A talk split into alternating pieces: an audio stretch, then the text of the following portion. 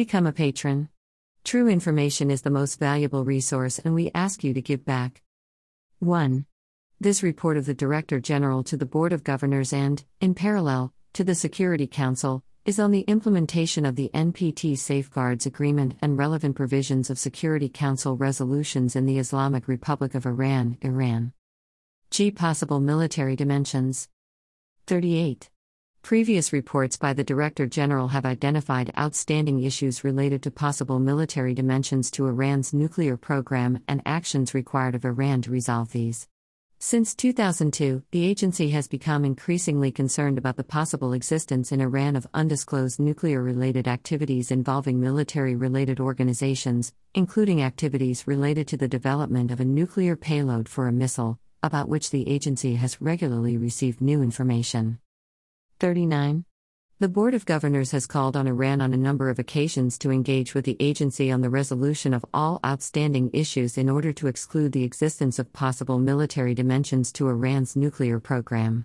In Resolution 1929, 2010, the Security Council reaffirmed Iran's obligations to take the steps required by the Board of Governors in its resolutions Gov 2006 14 and Gov 2009 82 and to cooperate fully with the agency on all outstanding issues, particularly those which give rise to concerns about the possible military dimensions to Iran's nuclear program, including by providing access without delay to all sites, equipment, persons, and documents requested by the agency. Since August 2008, Iran has not engaged with the agency in any substantive way on this matter. 40. The Director General, in his opening remarks to the Board of Governors on September 12, 2011, stated that in the near future he hoped to set out in greater detail the basis for the agency's concerns so that all member states would be kept fully informed. In line with that statement, the annex to this report provides a detailed analysis of the information available to the agency to date, which has given rise to concerns about possible military dimensions to Iran's nuclear program. 41. The analysis itself is based on a structured and systematic approach to information analysis, which the agency uses in its evaluation of safeguards implementation in all states with comprehensive safeguards agreements in force. This approach involves, inter alia, the identification of indicators of the existence or development of the processes associated with nuclear related activities, including weaponization. 42. The information which serves as the basis for the agency's analysis and concerns, as identified in the Annex, is assessed by the agency to be, overall, credible. The information comes from a wide variety of independent sources, including from a number of member states, from the agency's own efforts, and from information provided by Iran itself. It is consistent in terms of technical content, individuals and organizations involved, and timeframes. 43.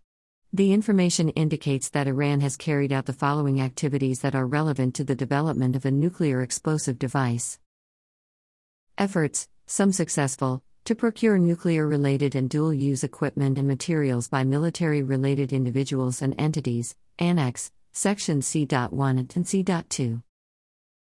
Efforts to develop undeclared pathways for the production of nuclear material, Annex, Section C.3.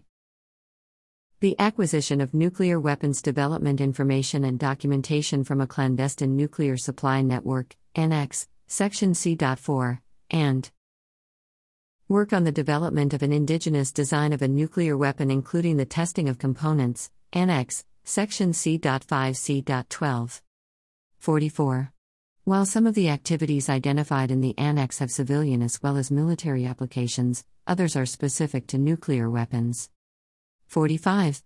The information indicates that prior to the end of 2003, the above activities took place under a structured program. There are also indications that some activities relevant to the development of a nuclear explosive device continued after 2003, and that some may still be ongoing. Become a patron. True information is the most valuable resource, and we ask you to give back.